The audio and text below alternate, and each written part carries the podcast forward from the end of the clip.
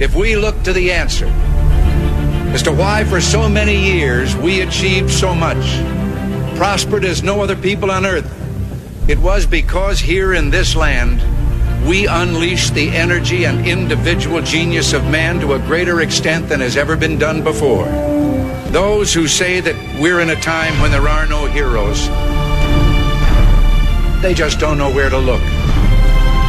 The sloping hills of Arlington National Cemetery, with its row upon row of simple white markers bearing crosses or stars of David, they add up to only a tiny fraction of the price that has been paid for our freedom.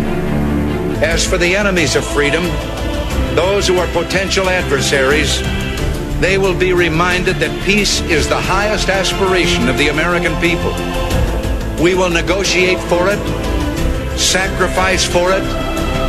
We will not surrender for it now or ever. We are Americans.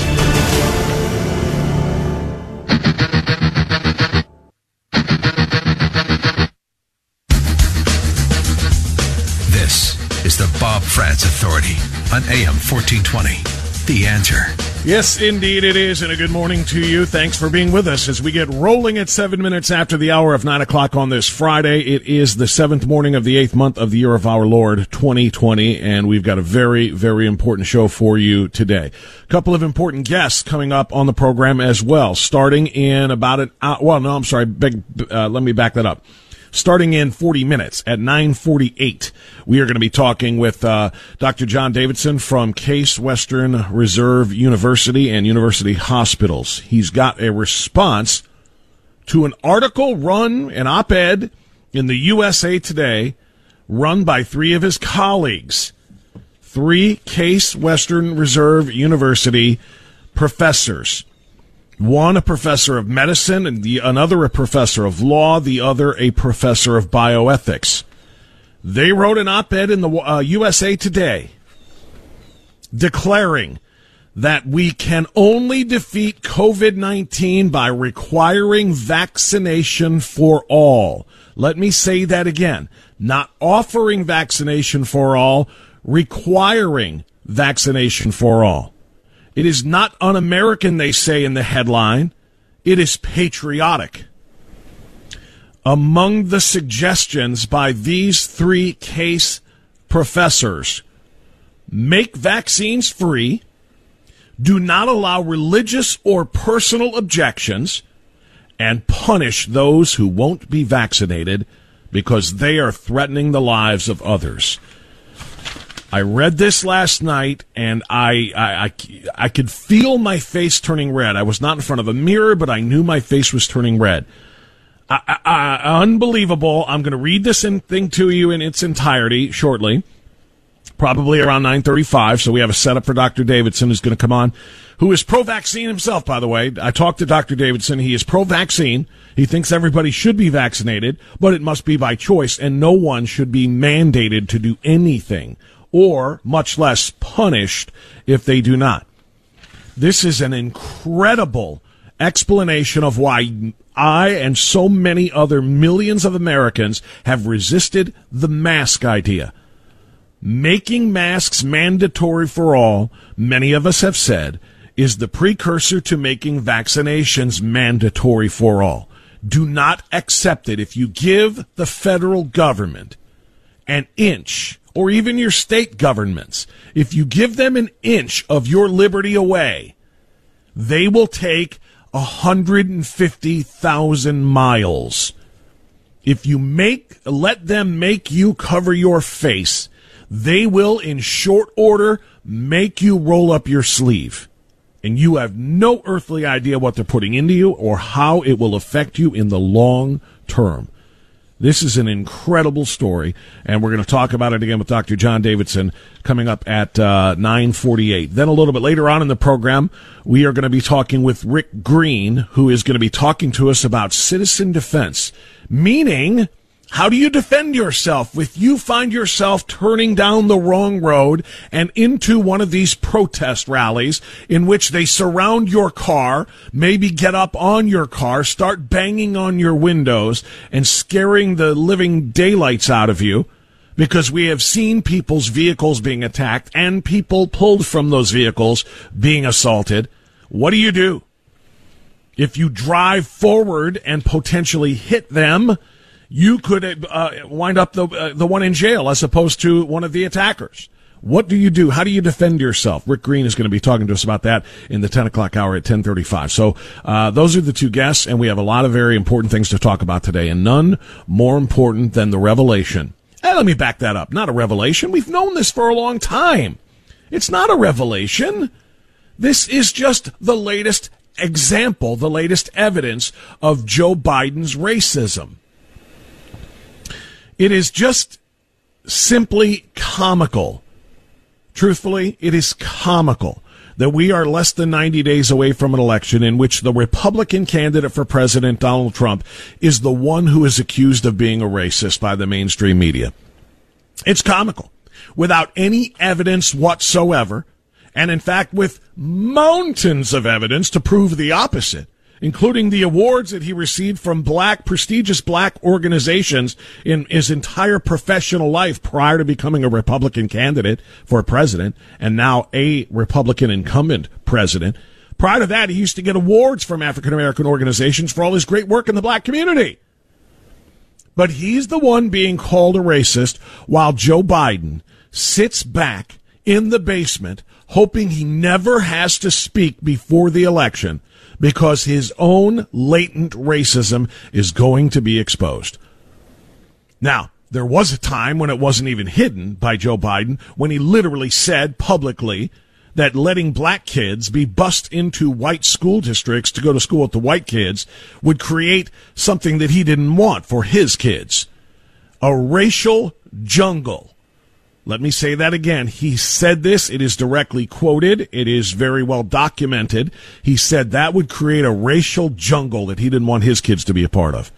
The idea that referring to black kids creating a jungle should be a massive, huge red flag for anybody, and it would be if anybody other than Joe Biden had said it, because it, because it is extraordinarily offensive. It is it is uh, uh, it, it is just the kind of thing that you cannot be excused. It cannot be explained away, especially in this current cancel culture when somebody tweets something 15, 20, uh, uh, 15 years ago, I guess, thinking of the depth of Twitter and the history of Twitter, 15 years ago, people are looking at it and saying, oh, look what this guy tweeted 15 years ago, or look what this guy wrote 15 years ago. You're canceled now from your current job. Oh, George Washington you know, hundreds of years ago, uh, in addition to being the father of the United States of America, the man who literally made the greatest nation on earth possible, he also was a slave owner. Cancel him, tear down his statues. Well, here's Joe Biden just about three, four decades ago, uh, saying uh, that uh, black kids going into a white school would create a racial jungle. And that's not reason to cancel him. How about just 10 years ago when Joe Biden was the uh, uh, prime sp- primary speaker, the man who delivered the eulogy at the funeral of former KKK exalted Cyclops Senator Robert Byrd, a fellow Democrat. How about the number of times Joe Biden has praised and defended his association with and his affinity for segregationists? How about the time that Joe Biden talked about Barack Obama bursting onto the scene as the first clean and articulate black candidate to ever come around. clean and articulate. You don't find too many blacks like that, was Joe Biden's sentiment. I mean, we have seen this time and time again. Just three months ago, Joe Biden, in an interview with a black radio host, said to him, If you don't vote for me, you ain't black meaning black people, you all have to be the same. You all have to have the same mindset. Blacks vote for people like me. Blacks vote for Joe Biden. Blacks vote for Democrats. Just completely dismissing the concept of independent thinking among black people. Right? Then there was three days ago when Joe Biden responded to a black interviewer asking him if he had ever taken a cognitive test to kind of, you know, answer the questions about his apparently declining mental faculties. And his response to the black questioner was, uh, Did you take a cocaine test before you did this interview? Are you a junkie? If Donald Trump had asked a black interviewer if he had taken a cocaine test, and now we get to the most recent. Now we know 100% why Joe Biden spends 23 hours a day in the basement without anybody being around him with a microphone. Because when he speaks, his deeply held beliefs about black people start to bubble to the surface. When he speaks, his latent racism rises. And yesterday was the latest example. Yes, and by the way, what you all know, but most people don't know, unlike the African American community, with notable exceptions, the Latino community is an incredibly diverse community with incredibly different attitudes about different things. Unlike black people, the Latino community is incredibly diverse with diverse attitudes about different things. Black people, They're all the same. Black people are all the same. They all think the same way. Black people all have the same attitudes about the same things. Africa, he literally said, unlike African Americans, Latinos are diverse people with diverse attitudes. Blacks, y'all act alike. Y'all think alike.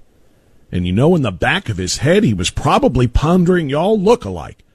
This is Joe Biden, not edited tape. This is Joe Biden's explanation of his belief about what African Americans and Latinos are like in terms of their diversity. Unlike the African American community, with notable exceptions, the Latino community is an incredibly diverse community with incredibly different attitudes about different things. Unedited, that's the real of Joe Biden. That's Joe Biden at 100% authenticity. Unlike African Americans, Latinos are diverse. And Latinos have different attitudes about different things. Blacks all think alike. Blacks are all alike. That's why I can say in an interview with a black man, if you don't vote for me, you ain't black. Because you know all blacks have to think alike. Y'all have to think like me, and y'all have to support me. Unlike the African American community, with notable exceptions, the Latino community is an incredibly diverse community with incredibly different attitudes about different things. So, this was so bad for the Biden campaign yesterday. I can imagine being one of his handlers and being one of his uh, uh, his PR people. Every time he speaks, just automatically at the ready, trying to how do we cover this? How do we undo the damage said by this particular interview? Because he knows they all know something is coming. So the damage this time was, well, he still has more interviews scheduled today. We need you to walk that back. We need you to clean that up, sir. Go out there and do another interview and please fix it. This is Joe Biden's attempt to walk back his own racism. And even when attempting to walk back his own racism, he ends up doubling down on it. We can build a new administration that reflects the full diversity of our nation and the full diversity of Latino communities.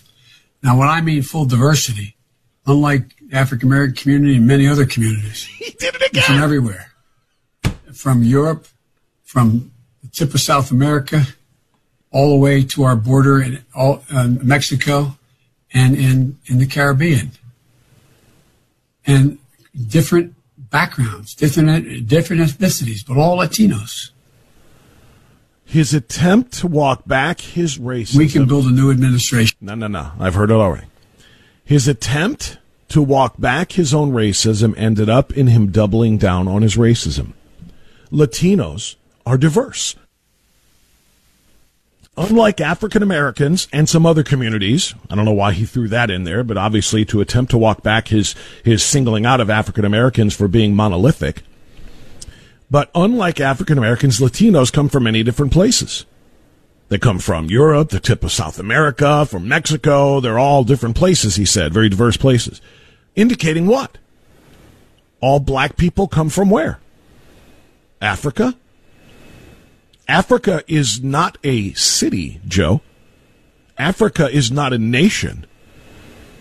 Africa is a continent with many different countries, filled with many different people who come from many different cultures that are very, very diverse.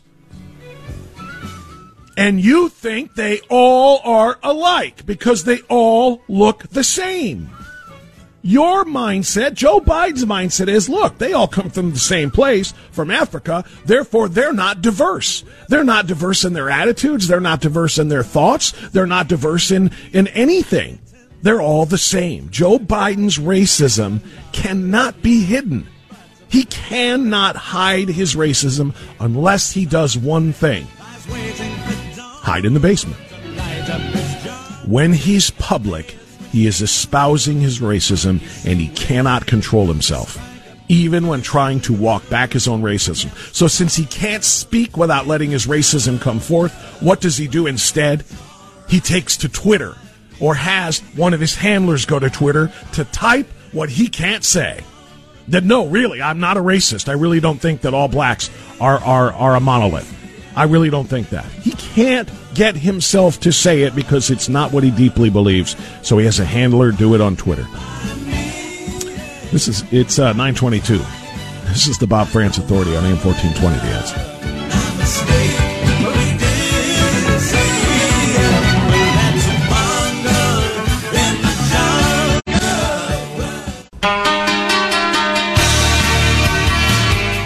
It's the Bob Frantz Authority here on AM 1420. The answer. Okay, 926. I want to get a little bit of reaction to what I just played for you. Uh, it is open lines, so whatever you want to say is fair game, but I would like some reactions from you. Here's a reaction, by the way, from Eric Trump. Listen, I mean, what can you say? What can you say about Biden? And you know, no one covers in the media other than you, Sean. It's absolute travesty. You know, when he says that the black community is not diverse, it's one dimensional, when he comes out with this nonsense, I mean, could you imagine if Donald Trump said that? And, you know what, the media doesn't even want to cover it. I mean, that's how biased, that's how in their corner, you know, they are. It's disgusting. This guy doesn't have the mental capacity to be commander in chief of the. He's right. He doesn't. And he's right about the media not covering it. The media, if they covered it all, instead give him a pass on this. Not Leo Terrell. Joe Joe Biden is unfit to be president, and Joe Biden is a racist.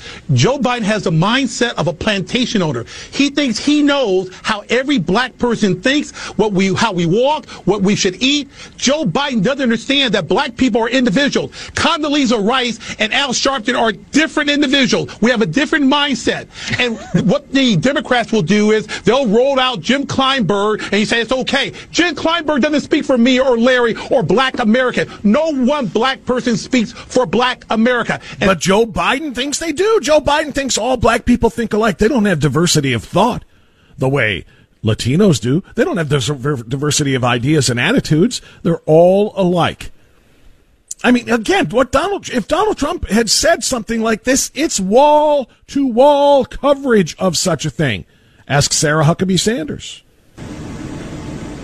Oh, it would be wall to wall. We wouldn't hear anything but that. Uh, the hypocrisy from the media is truly astonishing. I'd love to say I'm surprised, but I'm not because it's what they have been doing since the day that Donald Trump came down the escalator. They have applied a total double standard to everything that has to do with him. They've given Joe Biden and every other Democrat a complete pass. There's no question about it. Just look at the coverage of this. If they speak of it at all, it is to defend him and say, well, it was just inartful. That's what Morning Joe, the scumbag Joe Scarborough, uh, said on, uh, on his, uh, show.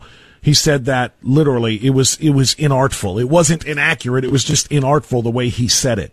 Hogan Gidley is the press secretary for Trump 2020. I'm not sure why uh, Joe Biden continues to be given cover by the mainstream media for the things he says. Listen, if Donald Trump gets a biased unfair, ridiculous question from the media and calls them fake news, the media goes apoplectic. But Joe Biden can literally accuse a reporter of being a cocaine junkie and say that all African Americans are the same, and the media says nothing about it. It's absolutely ridiculous. I wish they gave us the same level of cover and protection. If we, there's one thing we know about the media, it's not just that they're liberal, it's that they protect their own. And make no mistake, Joe Biden is one of them. He- There's no question about that. And one final one, real quick, before the bottom of the hour news. Um, African Americans are starting to wise up to this. Young African Americans, in particular, are walking away from the Democrat plantation. They are losing, the Democrats are losing young African American voters because they are tired of this type of, of mindset. Well, look, every once in a while, the, the veneer of tolerance and inclusivity slips, and Democrats let you know who they really are and how they really feel about black Americans. Joe Biden is saying that black Americans are too stupid to have diversity of thought. He is saying that our community is not as diverse in our thought as other communities. And by the way, this comes just a few months after he said that you ain't black if you don't vote for him. That's Rob Smith from Turning Point USA, which is a millennial organization essentially run by Charlie Kirk. He is a black man, is Rob Smith, and he said, We're done. We're tired of this. So do the statistics, so do the polls. They say the same thing.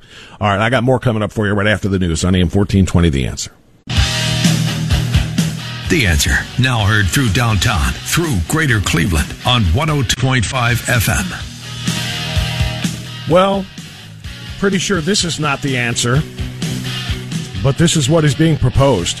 Thanks for being with us. 936. Um, I, I want to pivot because uh, there's two major stories today. By the way, you notice one of the stories that I am not talking about today is uh, Governor Mike DeWine's positive COVID test yesterday, followed by his negative COVID test yesterday. Uh, I've got a billion thoughts on that, but I only have a short show. That comes in third on the list of priorities today.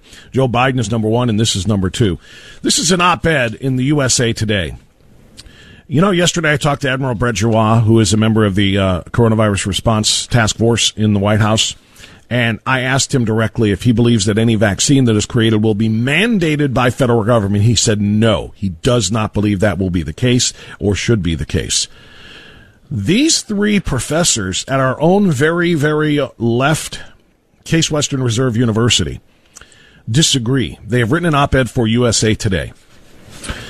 Dr. Michael Lederman is a professor of medicine at Case. Dr. Uh, or excuse me, not doctor, but Maxwell Mehlman is a professor of law at Case, and Dr. Stuart Youngner is a professor of bioethics at Case. They put their little heads together, did these three learned academics, and they wrote this for USA Today. Defeat COVID 19 by requiring vaccination for all. It's not un American it's patriotic. To win this war against the novel coronavirus that has now killed over 158,000 people in this country, the only answer is compulsory vaccination for all of us. And while the measures that will be necessary to defeat, defeat the coronavirus will seem draconian, even anti-American to some, we believe that there is no alternative. Simply put, getting vaccinated is going to be our patriotic duty. The reason? When an effective vaccine is available for COVID-19, it will only defeat the pandemic if it is widely used, creating herd immunity.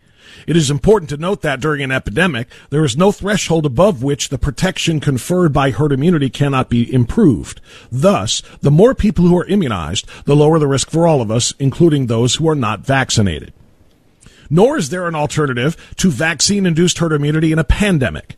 Relying on enough people becoming infected and then immune is dangerous as exemplified by the Swedish, Swedish experience where the COVID-19 mortality rate exceeds that of its more cautious neighbors. Broad induction of immunity in the population by immunization will be necessary to end this pandemic. In simple terms, a refu- listen to this. In simple terms, a refusal to be vaccinated threatens the lives of others. So here's what Americans must do when a vaccine is ready. One, make vaccinations free and easily accessible. Two, exempt only those with medical contraindications to immunization. It is likely that more than one vaccine platform will prove effective, as was the case for the polio vaccines, and as a result, medical conditions that prohibit all COVID-19 vaccines will be rare. Three, do not honor religious objections. The major religions do not officially oppose vaccinations. I'll come back to some of these but just hear the emphasis. Four, do not allow objections for personal preference, which violate the social contract. I'll come back to that too. How can government, write these three case Western Reserve professors for USA Today, how can government and society assure compliance with protective vaccines? Vaccine refusers could lose tax credits or be denied non essential government benefits. Health insurers could levy higher premiums for those refusing immunization. And by refusing immunization, place themselves and others at risk, as is the case with smokers. Private businesses could refuse to employ or serve unvaccinated individuals.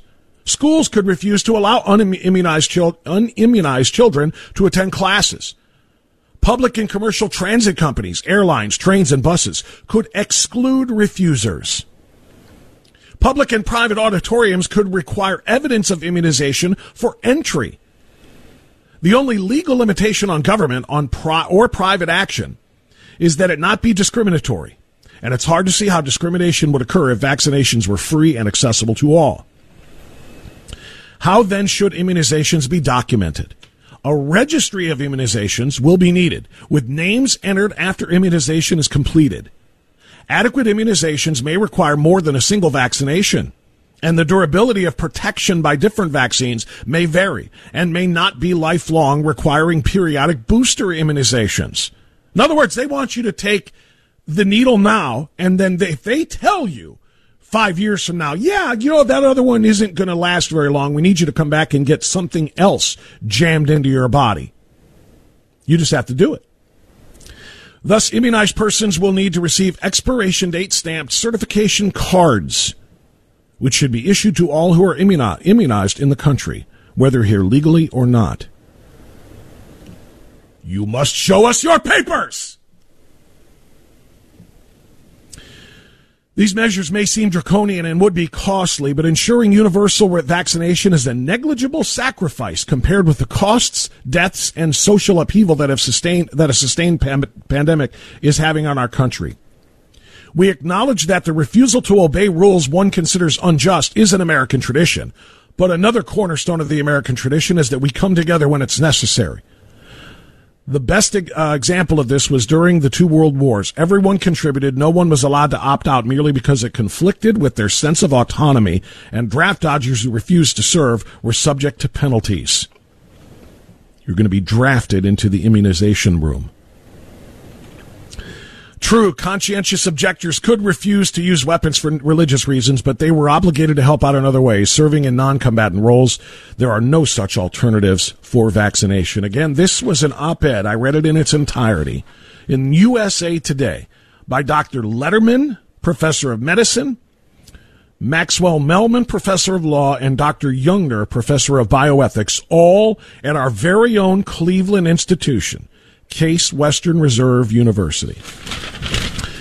So I reached out to another doctor at Case Western Reserve University, Dr. Jon Davidson. Dr. Davidson is also pro vaccine, but he is outraged at the suggestion that they should be mandated and even more outraged at the suggestion that there should be punishment for those who refuse to be vaccinated. He's going to join me next to discuss right here on AM 1420 The Answer.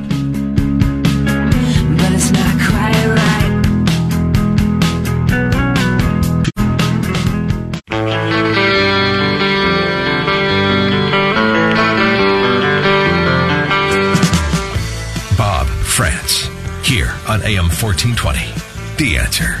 Yeah, pretty good song here. I don't fear the Reaper. Not at all. Not from a virus that has a 99 plus percent survival rate for people under 70 who are uh, and without comorbidities.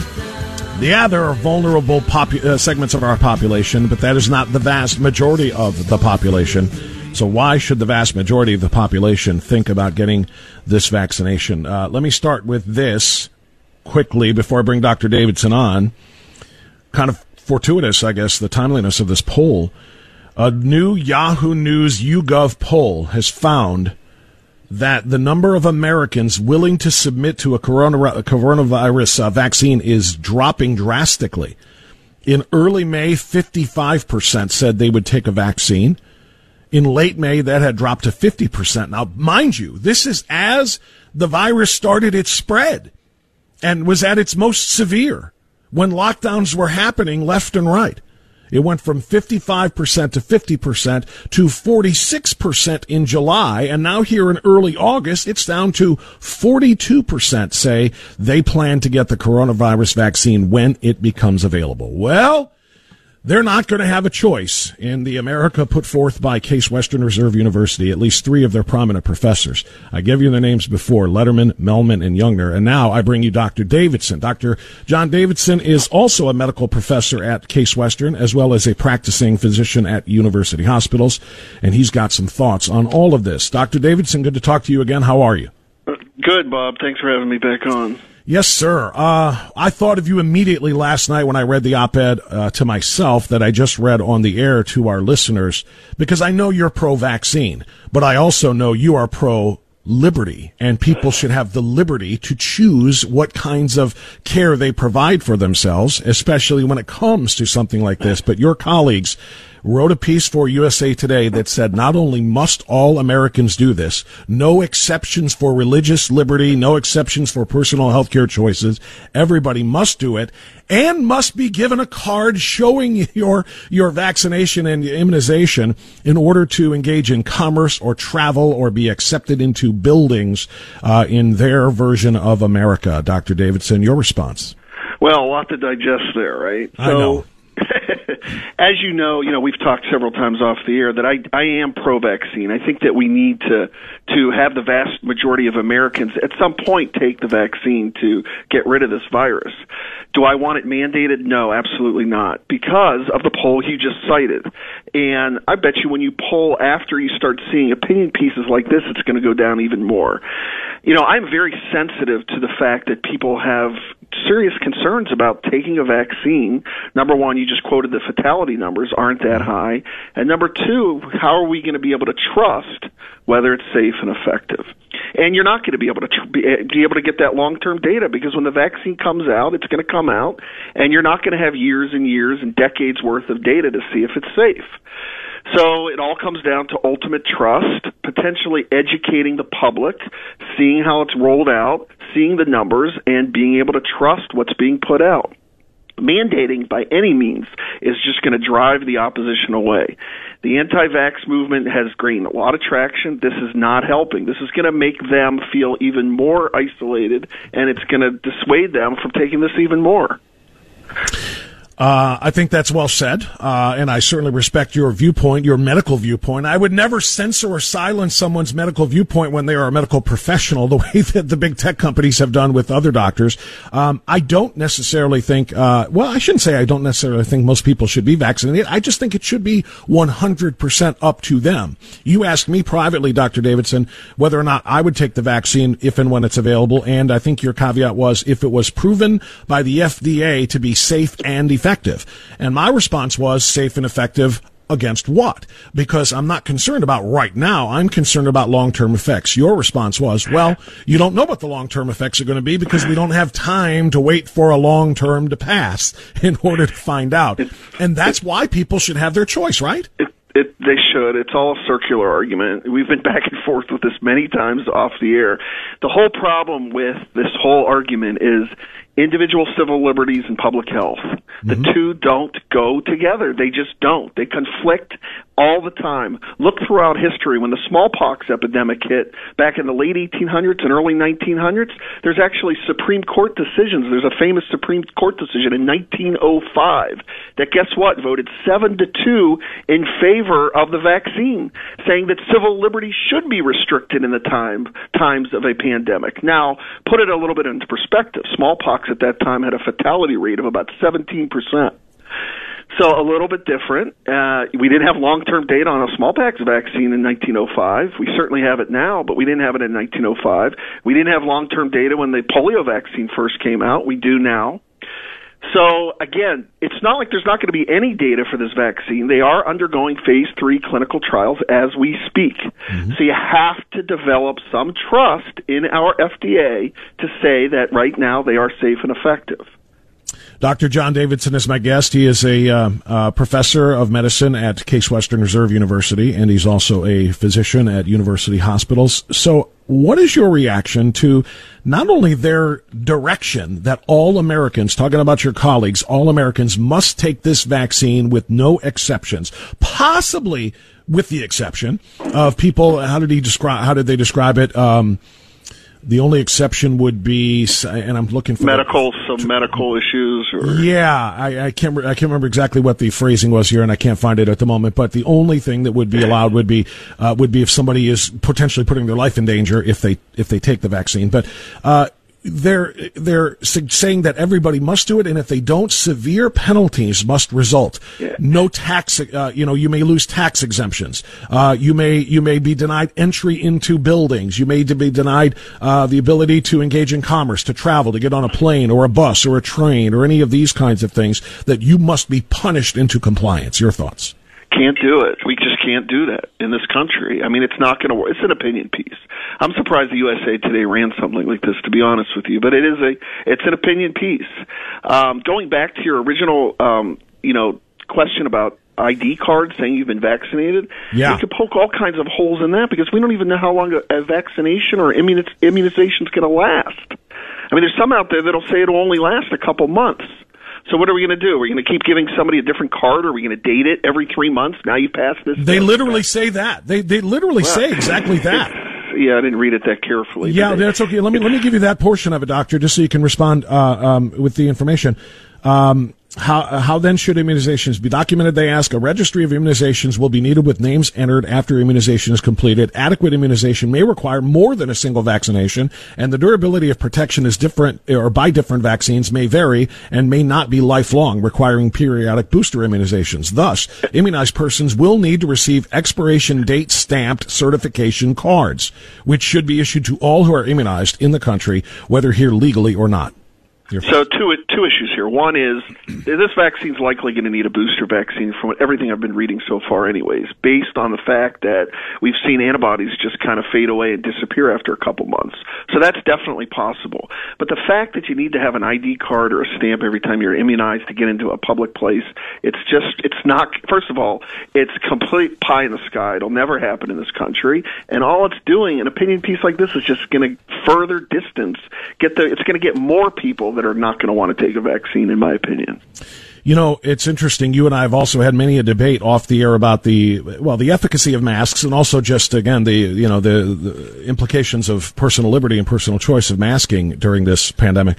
Uh, and and this is the argument that so many people have made, and myself included in some of our interactions, Doctor you know, the idea that forcing 330 million people to wear masks by order of government under the guise of public health is just the first step toward getting 330 million Americans to roll up their arms. Remember what you were willing to do for public health by covering your face in all public places? Well, this is the same thing. Now you've got to take this next step of patriotic activity. This is, by the way, in the headline. It's not un-American. It's patriotic to get this required vaccination. I, I feel, you know, a lot of people, doctor, feel like that's what the masking is. It's a training ground for, hey, you do what government tells you to do because of public health. Look, Bob, I don't disagree with any of those premises. It goes back to my point that individual health and individual choice contradicts public health in certain respects. And you got we got to be able to find that middle ground somewhere, and we got to be able to trust people that are giving us the information that it's correct. Now, I'll be the first to tell you that there's been a lot of misinformation out there. You know, it's not helped by all the social media, all the all the you know different channels and news media that we have today. But there's so much information out there, and sometimes misinformation that we don't know what to trust. So if you don't trust, if you have a war, if we're getting invaded, we're getting bombed, it's pretty clear that this is a public issue that everybody, you know, the authors of that article talked about wartime. This is the same Yeah. as wartime. I don't agree with that because you don't have that that enemy that's here. I mean, you can call this an enemy, but you quoted the fatality numbers. They're not that high. It's not going to affect the vast majority of the population. But guess what? It is going to affect the vulnerable part of the population. And if you have a public health expert, public health, that's what you got to look at. You got to look at the health as a whole and how to better serve the community. Unfortunately, who's going to control government health? Government or public health? It's going to be government. So there's this vast contradiction between individual rights, individual health, individual civil liberties, and what's good for the public health. I'm glad you brought that up about the war analogy that they made. Uh, they talked about essentially the draft that that in a time like this, in a time of you know desperation, uh, people come together and uh, they you know they had to be drafted. And then they actually talked about draft dodgers who refused to serve and were subject to penalties. Thus, people who avoid the draft into the examination room to take the needle should be subject to penalties. Then the then and they closed it with this, doctor. And I don't know if you read this or not. Conscientious objectors could refuse to use weapons for religious reasons, but they were obligated to help out in other ways, serving in non-combat roles. There are no such alternatives to vaccination. So in other words, no conscientious objectors, objections or objectors, uh, should be allowed in this, uh, in this vaccination effort. Yeah, I mean there are other ways. I mean there are ways to mitigate. You know, you guys don't believe you don't necessarily believe in masks, but I can tell you even with the influenza vaccine as a healthcare worker, we are mandated to take it, right? But we don't have to. It's not 100% mandated. We could refuse it, but then we have to wear a mask anytime we are within, you know, 3 to 6 feet of a patient. So they can't force me even to get an influenza vaccine. But there are other ways to mitigate it. Whether you believe those those ways are right or not, there are other ways, such as masking, such as socially distancing, such as doing whatever you need to do to potentially mitigate it. Now, you may not agree with those things, but there are other ways to potentially mitigate it than having to subject yourself to a vaccine that, in your opinion, could cause bodily harm. Right. And I'm not saying it will. I'm just saying, well, you know, this is what I said to you when you asked me if I would take this. And I said, no, not until several years go by and we see what long-term ramifications going on. And I feel comfortable saying that because of the mortality rate that we talked about. The fact that the vast majority of people who get this are asymptomatic and those who do get symptoms kind of go, they recover in about the same period of time it would take a flu. It's only those with comorbidities and again, advanced age But, Bob, end up in very serious situations. But let me leave you with this because I know you probably got to go. But Yes, let me sir. leave you with this: we don't know what the long-term ramifications of this virus are yet either. So That don't forget that asp- don't forget that, that aspect of it. We see a lot of healthy people. We don't know what the long-term ramifications of this virus are going to be. You're right. And that's why, Doctor, I'll go back to a point of agreement between the two of us. That's why they cannot mandate this vaccine because people should be able to decide, decide for themselves. Do I want to wait and see and compare the long-term ramifications of the virus with the long-term ramifications of the, the vaccine? And then I'll make that, make that decision for myself. That has to be the way in a free country. And I Uh, agree. I, I, I say we don't mandate, and I say that we just go out there and educate and inform as best as we can and let people make their own decisions. I agree with that wholeheartedly. Dr. Jon Davidson, Case Western Reserve, do me a favor, call a staff meeting and uh, set your uh, set your colleagues straight, okay? Thanks, Bob. Thanks, Take Doctor. care. All Dr. right. Jon Davidson on AM 1420, The Answer. Yeah, it's his three Case Western Reserve University professor colleagues who wrote this affront to liberty in USA Today. All right, we'll be right back.